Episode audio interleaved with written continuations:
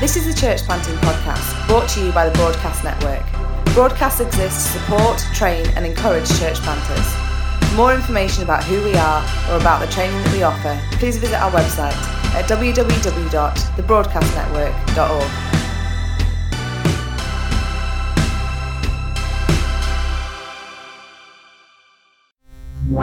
So welcome back to the Broadcast Podcast. This is my second conversation. My name is Tim Simmons, based in Manchester, Christchurch, Manchester, and volunteer on Broadcast as well. And this is my second conversation with Martin Dunsford, who's based down in the far south of England, or Mordor, as we like to call it up north, near Southampton at Hedge Ends. And we talked last time about Martin's ministry as a pastor, as a church planter, and as someone who's served numbers of churches and movements of churches in all manner of different nations across the world. And so it's worth having a listen to that podcast if you haven't listened to that particular episode, just to give a picture of Martin, particularly the prayer life, I think, was the thing that really jumped out to me, and hearing God. Actually, Martin, I was telling people how you heard God on the side of a motorway in Germany, which is just, it's a great story. So, yeah, it's worth hearing that again. So I wanted to carry on the conversation a bit today in the group of churches that me and you are part of, called New Frontiers. So if you're listening to this and haven't heard of New Frontiers, it's a movement of churches that started in the south of England, probably about 40, 45 years ago, with a guy called Terry Virgo, and is now a global, I don't know how to describe it, movement of churches. But we would, and have talked about the apostolic gifting, and have believed that that is a thing for the modern world and the modern church. And so we would say in this movement of Churches and New Frontiers, there are a number of people with the apostolic have an apostolic ministry. I'm never quite sure my language on this, but and Martin, you would be one of those. So I wanted to ask you kind of how you of yourself have defined that kind of what the apostolic gift is, and how that kind of how you began to realize that that was true for you, if that made sense. Okay, well, the word apostle simply means sent one, sent with a purpose to achieve a particular goal. Jesus was the original and perfect, unique apostle. He was sent from the Father, of course, to achieve salvation for mankind. And subsequent apostles are sent to do a particular task. And I think there are many different kinds of apostles who are sent to do different kinds of tasks, and they have different emphases in their ministries, different particular goals, specific goals.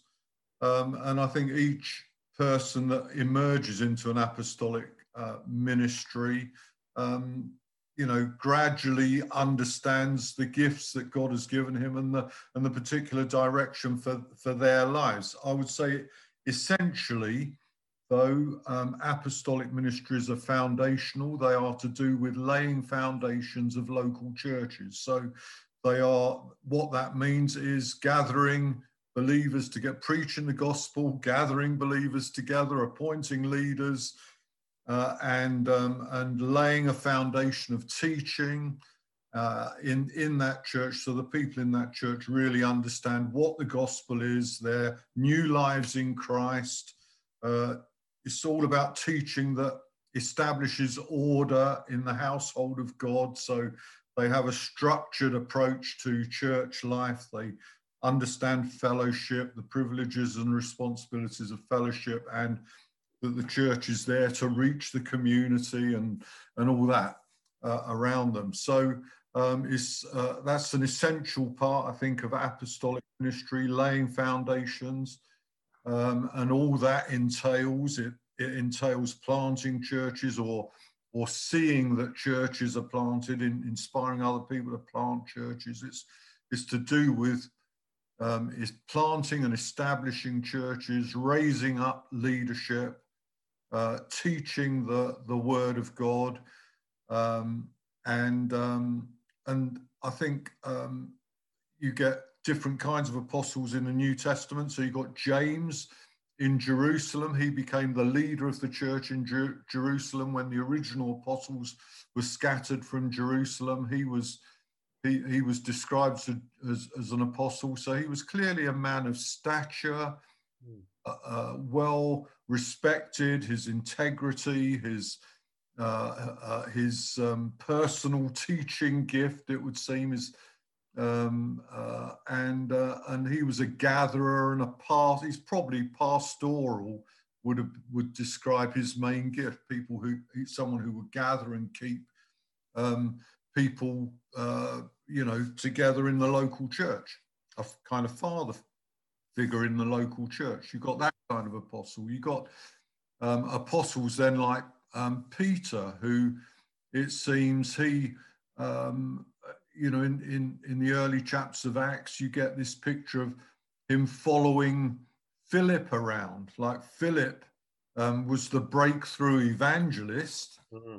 And, so Peter didn't actually, take the initiative to go and open up new regions for the gospel, but he followed up in Samaria.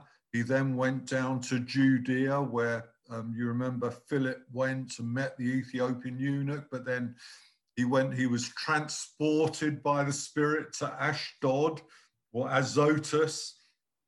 And then he worked his way up the coast to Caesarea, and then we read about Peter going down to Joppa and Lod and places like that, which was kind of following up Philip, and then eventually up to Caesarea. So and up that, so he was not a kind of gospel breakthrough apostle, but he certainly went around. Yeah. Laying foundations in all the churches that kind of Philip blasted open.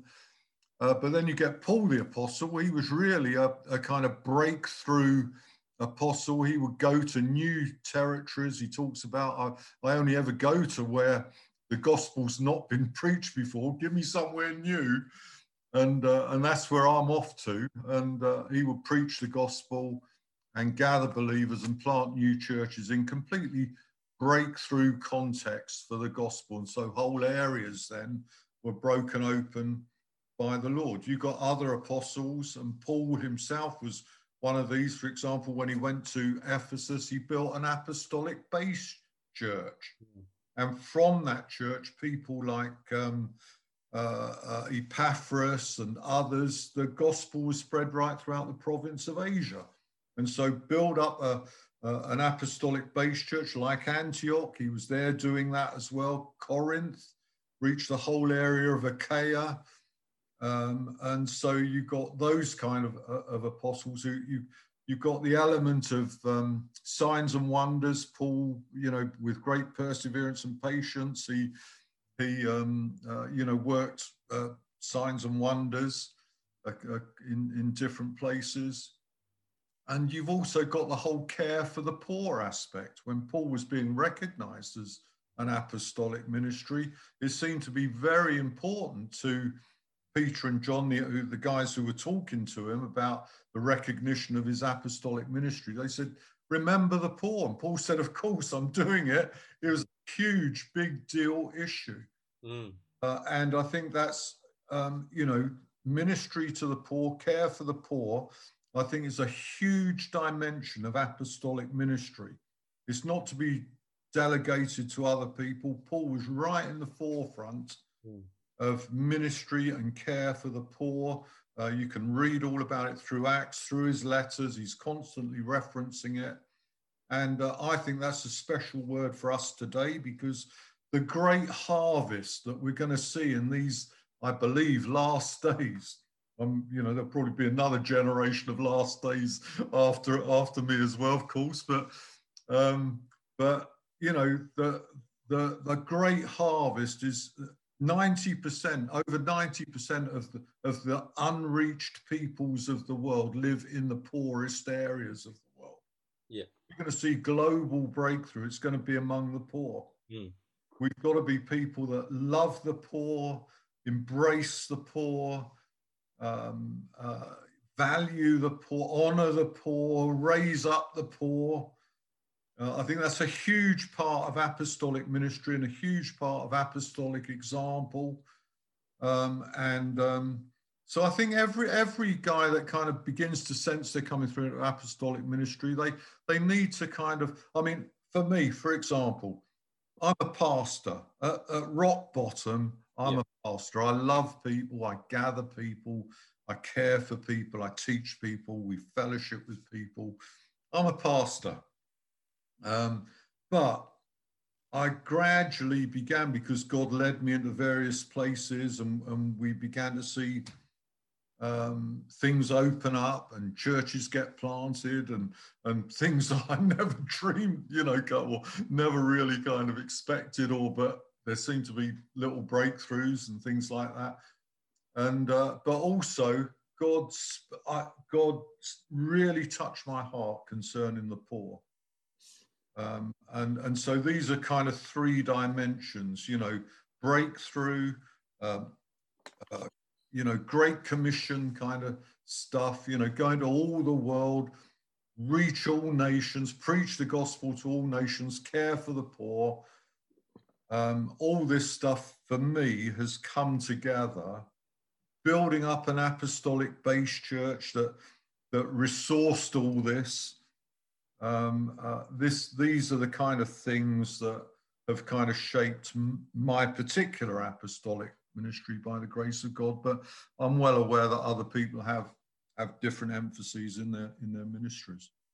Very good. Yeah, for sure. I mean, just even talking through different biblical names there, you can, in your head, I was kind of thinking, oh, that's a bit like that person, or this is a bit like, so very interesting. I think the breakthrough gift, so the something from nothing, is probably the most unusual one, isn't it? I mean, it's because it's so difficult, it's not common, and it requires a certain, I don't know quite what the word is, there's bravery or stubbornness maybe, where you just think this is where God wants to break through, I'm gonna go, which is probably the thing you have done the most, isn't it, to go somewhere where there's nothing. So you talked about how you went to Moscow a couple of times and then ended up in kind of more southern Russia into Ukraine. Yes. And that was a bit breakthrough for you. Where else has that worked out like that? Well, just about everywhere, I think, you know, I could give you a few stories, but for example, let me just say in Switzerland, in the early days, this was right in the early days, back in the 1980s, how do you know, God has spoken to me about German-speaking world. Yeah. Did I mention to you how we got going in Austria? Yep, yeah, you talked about that last time, yeah. But then I was invited by Arthur Wallace, I mentioned him last time, to go to, he was doing a little conference in Switzerland. And because I knew Arthur, I said, can I come along? And so I went along, he did all the preaching, I sat at the back, I'm a good back row guy, and didn't really kind of get to know anyone, certainly no one came to speak to me, except one guy who was in clerical robes with a big cross, someone I instinctively avoid, and he started to talk to me, very friendly, very kind guy, gave me his card, we talked for 5 minutes, said goodbye, never thought of him again. About a year later, maybe even longer, I was looking through my file of contacts and stuff, and his card fell out of the file, and I just heard God speak to me in my heart again, so go and see that guy. I was actually going on a trip to Switzerland, to another place where I had an invitation. So I had this card and I looked it up on the map and his address, and saw it wasn't too far from where I was going. So after I finished, added in a couple of days on the trip, just to, because who knows what would happen. And after the ministry weekend, I drove to where this bloke was. And the church was a traditional church.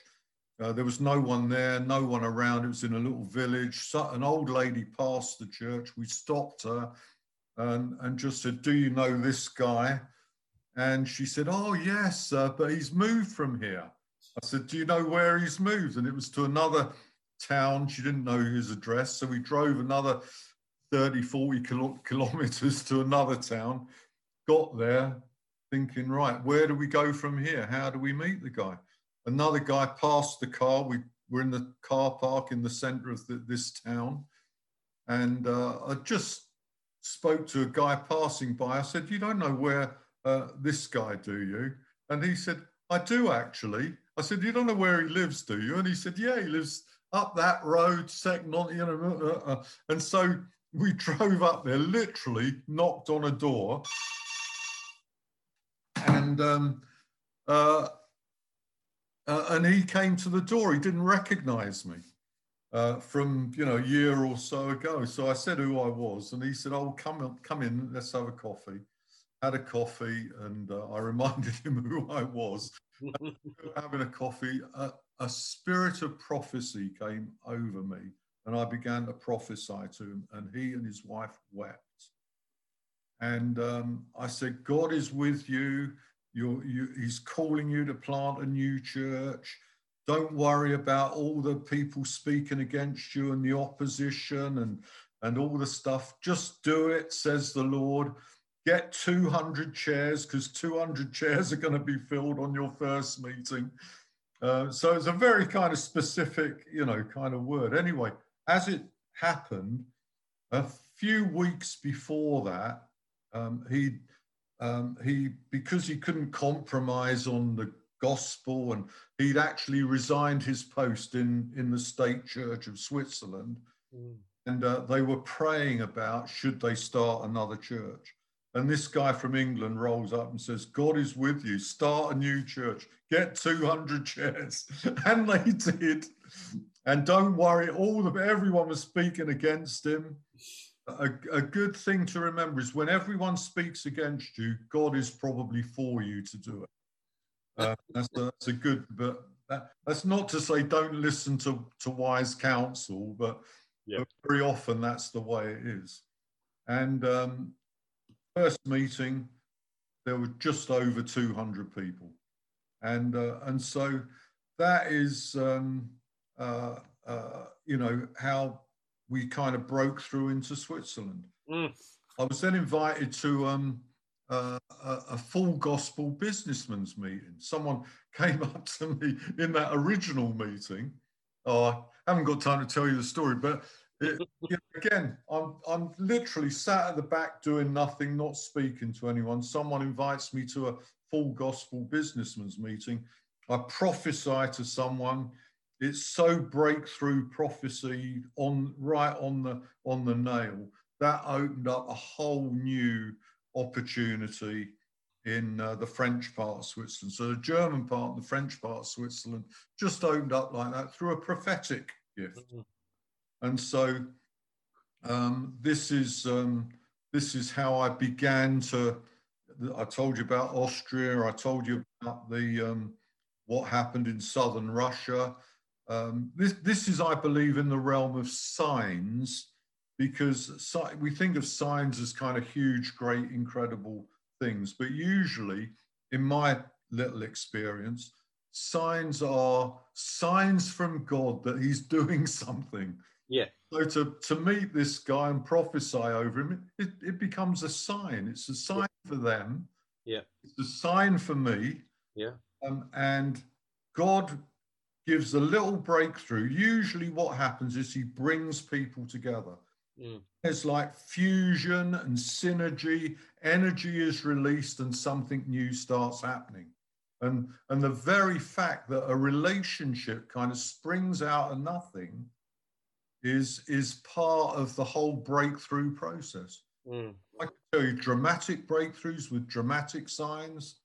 And in fact, when I really began to understand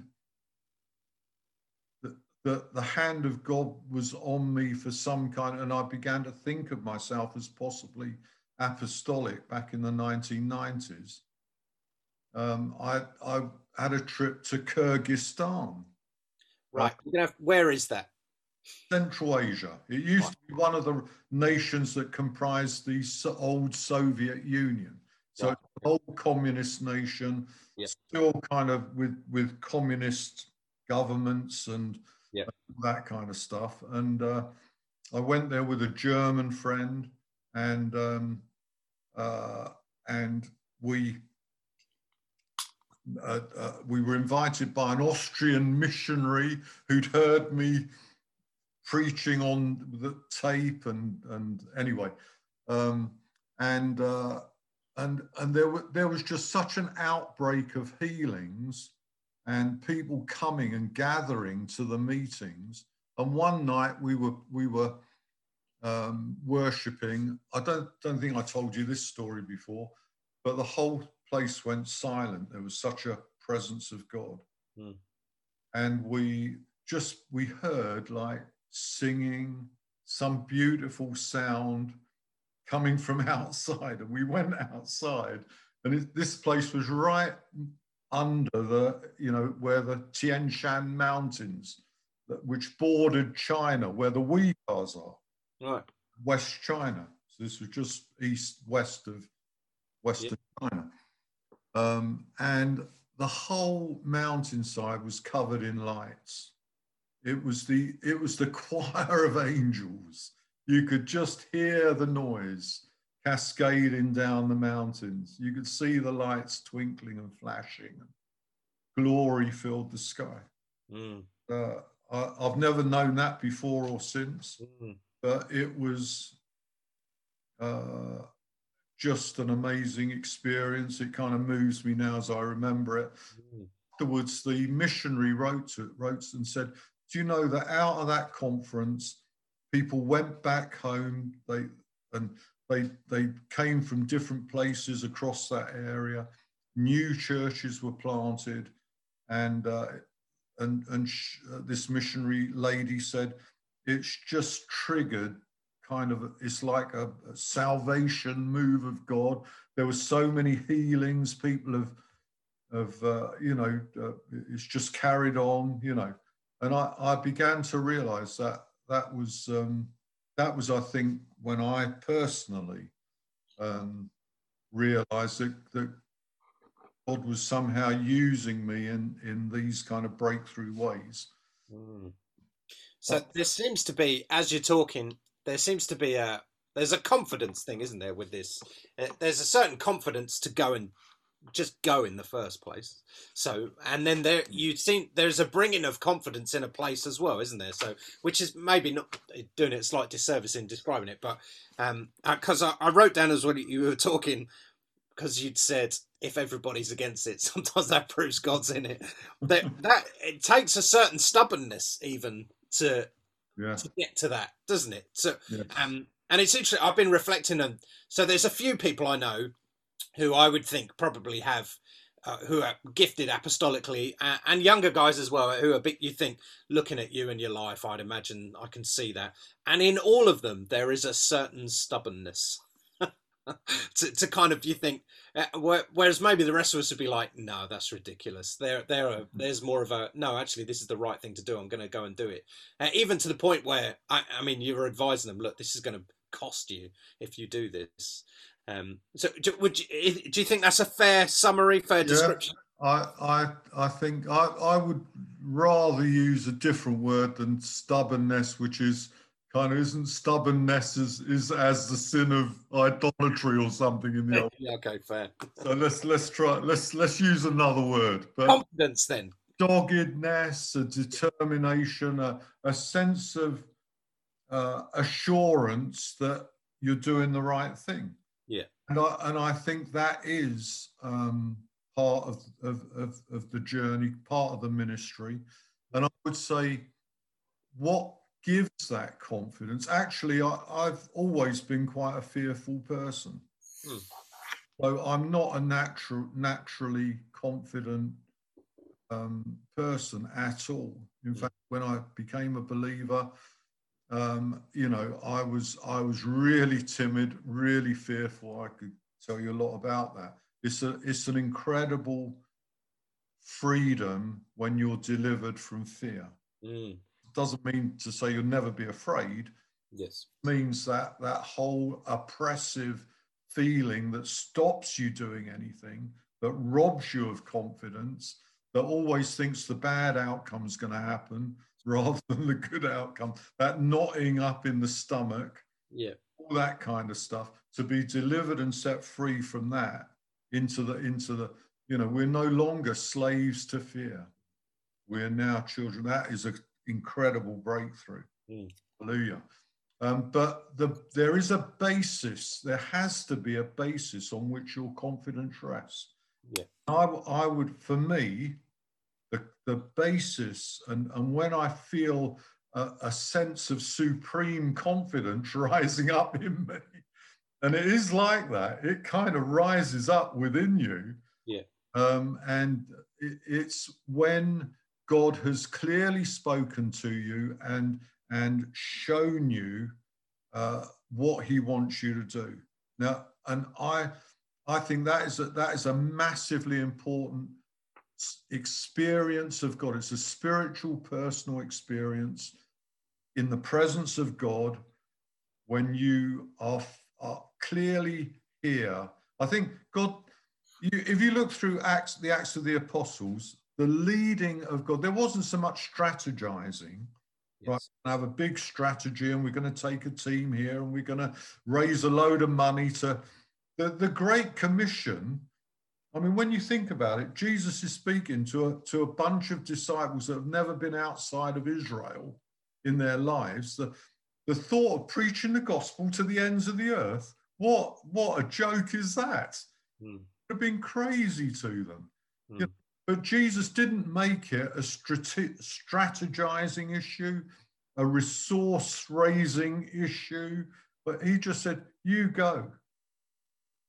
You go. And if you read the Matthew 28 version, he starts off the Great Commission with, all authority in heaven and earth is given to me. He ends up the Great Commission with, go and I will be with you unto the end of the age. And so what he's saying is, he's saying, you just go.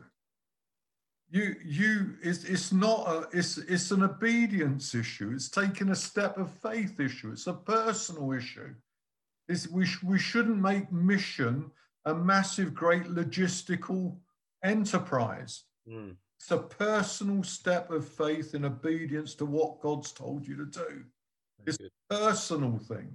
And I think we need to kind of get the personal, you know, and the simple, and follow the leading of God and take a step of faith. And Jesus is saying, you go and I'll be with you. I'll open the doors. I'll give the miracles. I'll provide the money. I'll shut the mouths of all those who oppose you. I'll set you free from jail when they chuck you in jail. I'll send earthquakes. I'll send angels. I'll deliver you from shipwrecks. I'll be with you, and I'll open people's hearts, and just watch. This is the partnership of the Great Commission. We go, we take a step of faith, and God's with us. And so you see that whenever there's breakthroughs, it's usually a specific direction from God. The way Peter was led to Cornelius, it's all a miraculous kind of thing. Mm. You know how that happened when Paul the Holy Spirit had stopped him preaching the gospel in Asia. Then there's a man from Macedonia in his dreams saying, come on over here. It's breakthrough words of God. And so the issue comes down to hearing God. How do we hear God? Three simple things. Mm. Hear a word, God speaks to us. We hear it in our hearts somehow. We see a vision, either when we're awake, that's a vision, or when we're asleep, that's a dream. We see something. There's an audible, visual aspect to it. And the other simple thing is there's an emotion to it. God stirs the emotion. You feel the anger of heaven. You feel the joy of heaven. You feel the compassion of God. You feel the faith, the almightiness, you feel it. You feel a sense of urgency. And when you hear something, see something, and feel something, you know, and it's all in your spirit. We so often look for other people, you know, and we grasp at prophetic words. We hope that, you know, and we end up in the realm of hope, you know, and we need to know it. Prophetic words confirm what we know in our hearts. Mm-hmm. I think there's a whole, we need to understand the prophetic ministry, what the difference between a prophet and someone who prophesies. Mm. Prophets bring direction. Mm. Everyone can prophesy, but not everyone's a prophet. No, absolutely. Yeah, absolutely. So anyway, so there's a little bit of that stuff. No, that's really interesting. So, I mean, you're talking about breakthrough. It seems the charismatic kind of gift is very important in that, which, again, in the New Frontiers world, it would be, that would be a little bit implicit for us. But so for those who aren't in that world, perhaps less so, who knows? But so... But I would say, I would just emphasize that point, because when Paul had that dream about the man from Macedonia, he says in the morning, he got up early, concluding that God had called us to go, and they set off for Philippi, right? When God speaks and God gives direction, it's so clear and so definite and distinct, you can draw conclusions from it, and you can base your course of action, your next steps of faith, what you're going to do next. You can base with confidence on that knowledge of God's direction for you, and you go and do it. Mm. And your only confidence is in what God has shown. It's not because everyone agrees. It's not because you've got the money to do it. If you've got the money to do it, it probably isn't from God. God only tells you to do something, and which is impossible for you to do, and so stepping out of faith in our kind of culture and generation, we know we need money to get stuff done. Yeah, and we know we haven't got money. We've never got enough money. Yeah, that's the reality. You know, that's the big challenge for us. Where's the money coming from? That's the big question. Is, yeah. You get to the point of saying, I've got no money, but God has said, right, we're on the road. We're gonna do it. God will provide along the way. Go and I will be with you. And that's where the courage comes in. As you do it, knowing that you've got nothing, you're totally unable to do it. Yeah. Often people are saying, don't do it because it's crazy. And you do it because God has put something in your heart. See, I think it's very interesting what you're talking about here. So I'm just reflecting, and I think if pastors are listening to this, I think the vocation of a pastor is always a tricky one for people to navigate in terms of it, just even in terms of what you give your time to and how you. Where your confidence comes from, where your sense of direction comes from. So you may feel the sense of direction comes from the expectation of your leadership team or your church, or it may come from, like, so you talked a bit about fear there as well, and there can be, I think, of numbers of pastors I would know, and myself included actually, that you can build your what you are doing as a pastor, as a leader of a church, around all sorts of different kind of influences and pressures that come at you. And I think we don't talk very much about the prayer life of the pastor and the hearing from God that pastors need to do.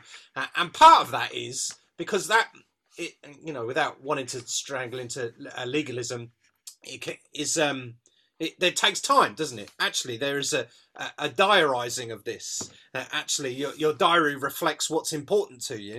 At least your diary reflects perhaps what you're scared of, and perhaps you're scared of your people or your leaders, and not enough scared of God. And maybe it's a funny way of putting it, but and also I've noticed in and I felt this pressure myself, especially with lockdown, is the pressure on pastors and to be kind of strategists, which has been blown out of the water by a pandemic, because our strategies are revealed, and also content creators. Now, I'm aware that we're on a podcast at the moment, and so content is very useful.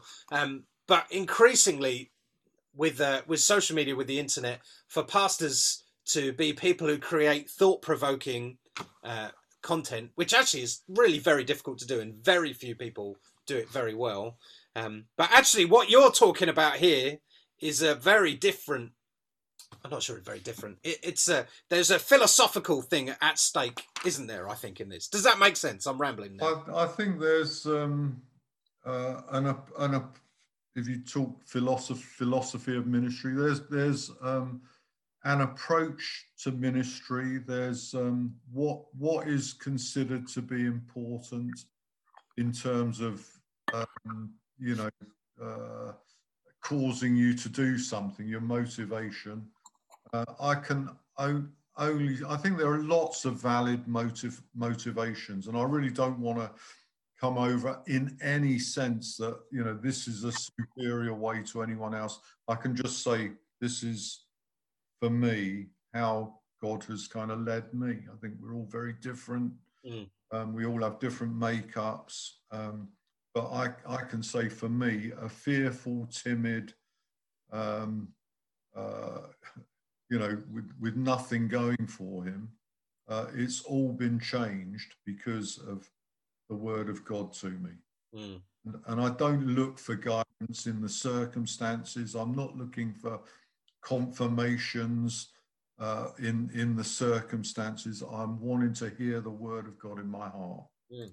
And I've learned the value of that, and I try not to move or do anything until I've actually had that clearly in my heart. Mm. Changes one from being fearful to being bold. Some of the things we've done and places we've gone, the only reason has been because God has put it in our hearts to do it. Mm. I do think, my opinion, for what it's worth, is that to see a breakthrough essentially is doing something or being caught up in something you've never done before, mm. never seen before, you have no experience. It takes you to another level, mm. opens another door.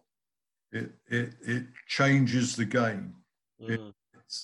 The status quo is no longer your security. Mm. It moves you on. What moves you on?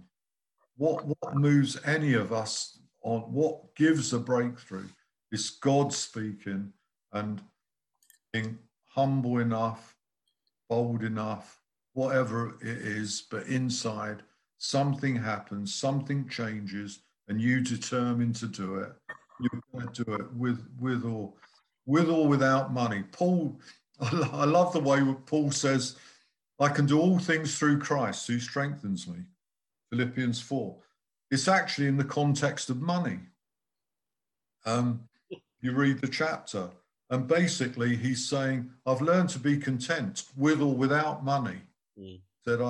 That's in plenty, or being abased or in plenty, that's fine.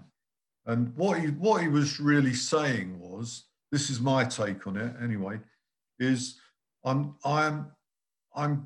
everything God's called me to do, I can do it, and I'm gonna do it, with or without money, whether haven't got any money, where I'm not gonna be stopped because I haven't got money. I'm not gonna be deflected into a life of calming down and because I've got plenty of money, and that kind of brings some complacency in. I'm not going to be deflected. I'm not going to be distracted. I'm not going to, with or without money, I can do all things through Christ. It wasn't who strengthens me. It was when you feel strengthened in your heart, when you have that sense of the strength of God, that God is with you. I can do all things. Everything God's called me to do, I can do. Mm. Can't do it. Some people say, I can do all things. You can't do all things. I've laid hands on my old car and said, be a BMW. And it doesn't. I've looked in the mirror and said, be slim in Jesus' name. And it doesn't work. You can't do anything, but you can do everything that God's called you to do. And it doesn't take money to do it. It takes obedience and faith. Yes. The money will come. Very good. So let's think a little bit about, so as you began this and over the years of a lot of travel, a lot of different nations, building a lot of different relationships, how has that worked with you being a pastor of a local church? Because you've done that basically for the whole time through as well. How did you help your church to become part of that and it not just be, this is what Martin does? How is it a whole church project? Does that make sense? Yeah, very much so. And it's an essential part of the whole deal, catching your own church, the local church, up in this vision, this understanding of the Great Commission. Mm. From the beginning, I would preach it. I'll say, we're in a little village here, but, you know, this is our Jerusalem, but there's Southampton down the road, that's our Judea, there's the Solent area, you know, that's our Samaria, then there's the ends of the earth. So God's calling us to ripple out and reach the ends of the earth. And I preached that right from the beginning when we were a handful of people. And so it was kind of gradually built into the DNA of the church. Mm. And people knew that and there'd be offerings for it. So we got into having a special offering. And that's I think we could say a whole lot about how, you know, the whole issue of taking up special offerings imply that you're going to need a special amount of faith, a special amount of sacrificial giving, a special amount of generosity. You know, it's all special. We've kind of downgraded special offerings to, because it's out of the ordinary. It's you know, it's not just your run of the mill what yeah. you do every week in collecting money. A special offering is a special offering. It's a huge deal for the church. Anyway, that's by the by. but that is part of getting the DNA, getting this kind of international DNA thing into the hearts of the people. Then whenever I go on a trip, I take people with me. Yeah. Come back all enthused, saying, "Wow, you never guess what happened to this." And they come back bouncing, and then they share it, and then other people want to come. That's part of it. You then invite people over who you've begun to make relationships with, and they meet people and they can tell their stories. I think as well, what also helps is being a good storyteller. Mm. Doesn't mean someone who exaggerates. Mm. My wife always warns me against exaggeration. Very good. God help me, please. But you know, if you tell the story, and people think, "Wow," you know, instead of just saying, "Oh, we had a meeting on Sunday, and it was pretty," you know. But if you can say, you know, God spoke to me, and then the Holy Spirit fell on this, and then I get this letter. Look, I've had this letter. This is what someone wrote to me afterwards, and you do you know what I mean? You kind of convey the wonder of it, the excitement of it. Jesus said, "Go and preach the gospel, and these signs will follow you." People want to see signs in their church. Yeah. They want to sit around on their backsides on a Sunday morning, see some signs and wonders. Yeah. Jesus said, "You go, and these signs will follow you." Yeah. And when you go, they'll follow.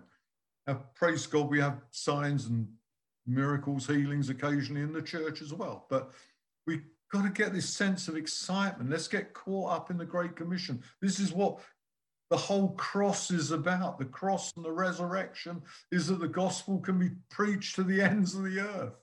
Yeah, that's the God's plan of salvation for the human race, reach the world. And you kind of communicate that. And if you can enthuse people like you're enthused, we often try and preach stuff. What touches people's hearts is when this is my own little observation, rightly or wrongly. But if I'm moved by something, I know other people are going to be moved. Mm. If I'm touched, if I'm excited, other people are going to, that's going to touch and excite other people. If I'm not moved and I'm just preaching something from the Bible, but there's no life in it because I haven't been moved and touched by it myself, how can I expect other people to you communicate through the Spirit and touch people's hearts? So you catch people up in the vision. And so the vision of the church here in Hedge End has been, we're going to build up an apostolic base. That we need a building. It's got to be a large church because it's got to resource a work to the ends of the ends of the world. And so everyone's always thought big church, building. Where are we going to build a building? We need a base. Where are we going to meet? You know, how are we going to do all? You know, it's been in the DNA, special offerings. We can give and God will multiply the little bit that we give, like loaves and fishes, and will, you know, just multiply. And there's faith in it. There's joy in it. There's people love it. They, you know, they get hold of it. So first of all, you build the DNA of the church. So then how do you handle it time-wise? Well, again, I think one of the aspects of sending, see, I think that there are four things that we need to kind of, and this is, I'm sorry, I'm preaching a little bit here, but we need a sense of calling from God. Yeah. We need the gracing of God, the grace of God on that. That's the enabling power of God. Mm. So we need the recognition. So it's not just you living in a fantasy world of your own, doing your own thing independently, but there's recognition to it. Yeah. And there's sending. Now, calling is to do with identity and purpose. It answers the question of who am I and what am I to do. Yeah, that's the first step. Lots of people don't know who they are in God. They don't have a sense of calling. Mm. They don't know what their purpose is, what they're called to do. It's identity and purpose. That's what calling is all about. Yeah. Sending is all. It answers the questions where and when. It makes your calling specific. It turns the green light, the red light, green. It says, now go. And go here, go there, do this, do that. It makes it all specific. And so, you know, I've, you know, trying to weigh up all the priorities of, you know, we're doing this in the church, that in the church. God says, right, now is the time. Plan this trip. Go there. Respond to this invitation. Don't go there. Say no to that. You know, so you're it's not like the whole thing is planned out in a strategy. Mm. I'm not against strategizing. Don't get me wrong. There is strategizing as well. Mm. But you strategize on hearing, having heard the word of God. It's basically saying, right, God's spoken, right, how are we going to do it? Yeah. It's not, you know, it never takes the place of hearing from God. Yeah. So there's a whole issue of building, team building in the church. So you've got people looking after all the aspects of the ministry in the local church.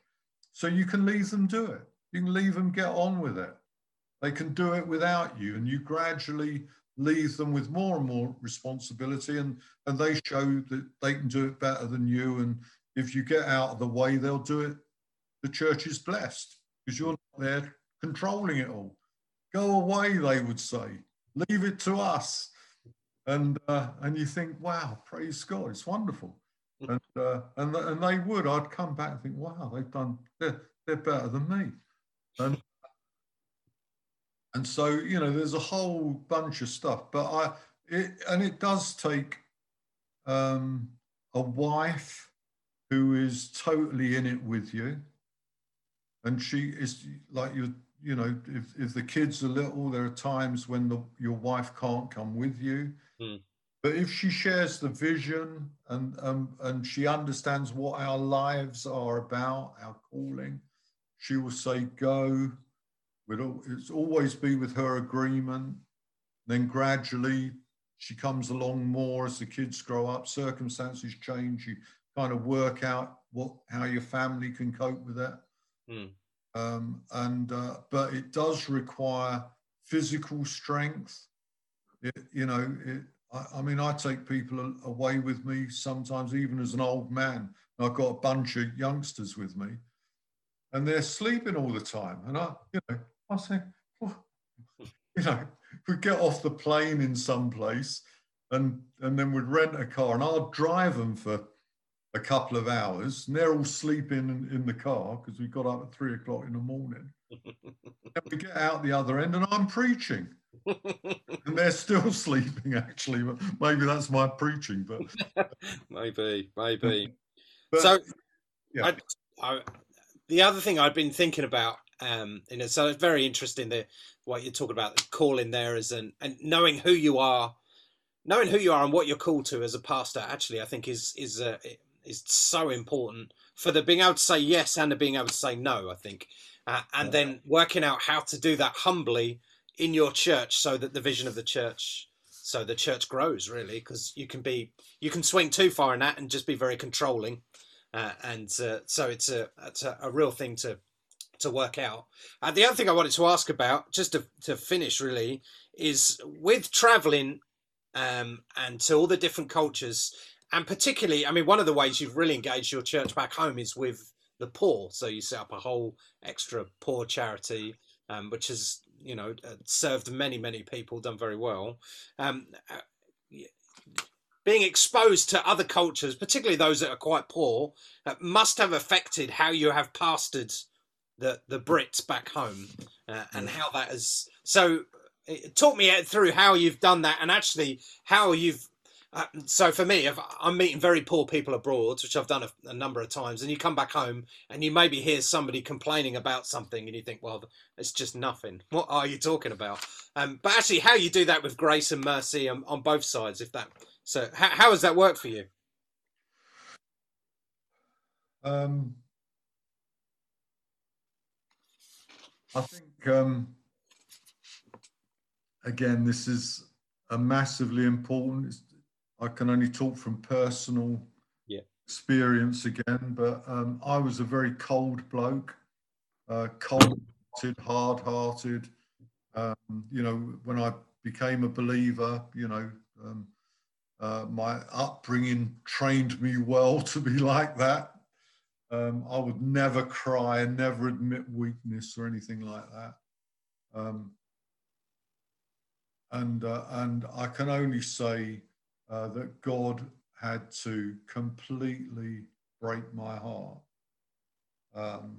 And that happened in Romania over, immediately in the aftermath of communism. Mm. You may remember all those horrible pictures of orphanages and all that. Yeah.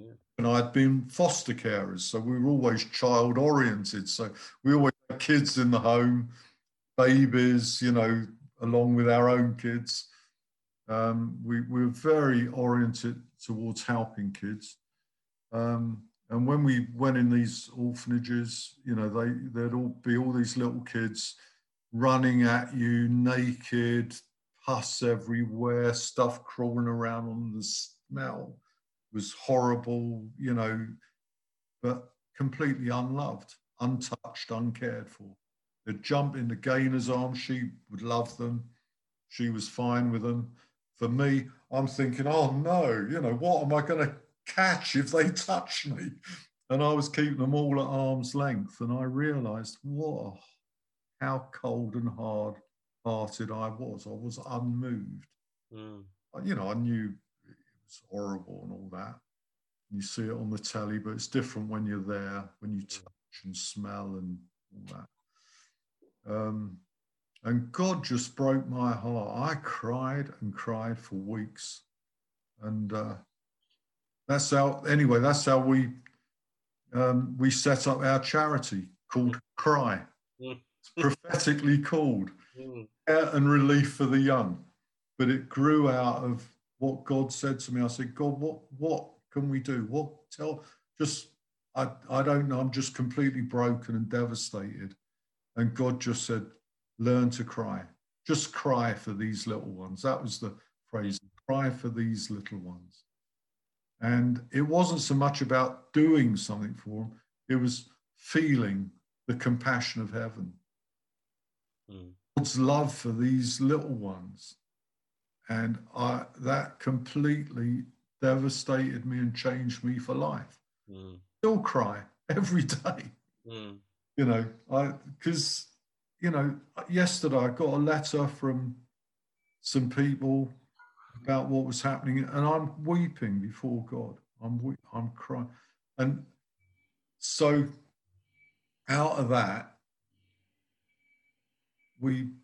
just the whole issue of how we treat people, how I as a pastor treat people, care for people, treat people with dignity, understand what it is to honor the least honorable, understand when it says embrace one another as Christ has embraced you, receive one another, love one another, serve one another, consider others better than yourself.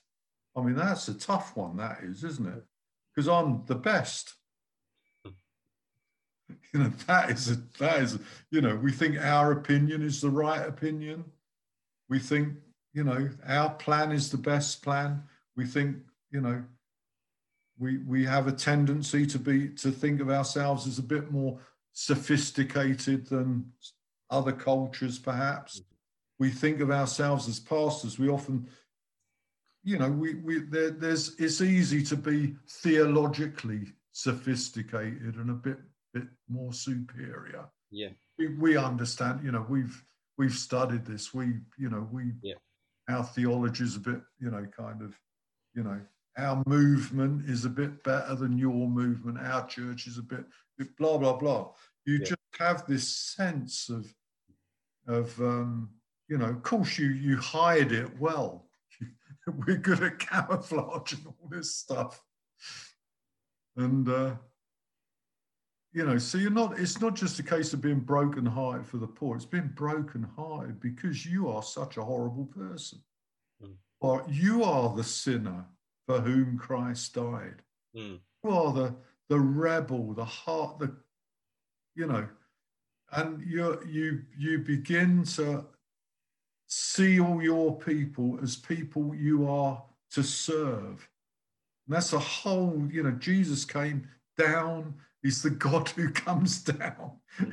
You know, we as pastors and leaders, we have to learn to come down under people and serve people and lift them up. The whole emphasis, this is a culture change. Our ministry is to serve people so that God's best for their lives can happen. The calling of God on their lives can happen. You're serving them rather than trying to fit people into your vision and what you want them to do. And I tell you, there's such an emphasis of that. You know, the pastors, the leaders, they have the vision. Everyone's got a vision for their lives. Let's serve their vision and see how God will see that it all comes together in one glorious, unifying vision where you all work together and serve together and something glorious and wonderful happens. So I began to see, and we wrote it into the earliest statement about our book, you know, our vision and values statement, that everyone is of worth in the eyes of God. We treat everyone with dignity. We love the weak, the poor, the people from other nations, other ethnicities, other backgrounds, whether they're educated or uneducated, whether they're born or unborn. I mean, that's you know, there's no place for abortion in you know, we need to be compassionate, of course, but you know, They're the weakest, most vulnerable. Whether you're male or female, whether you're married or single, whether you're old or young, whether you're whole or infirm, whether you're a United supporter or a City supporter, we all need, we need to respect and honour, and, whether you're fat or thin, whether you're, whatever your background, employed or unemployed, rich or poor, value everyone. That is the biggest culture thing to learn. Value everyone. And people say to me, I'm useless with food, and people, when you're in some of these cultures, I'm looking at the food and thinking, I can't eat that. That's going to make me sick.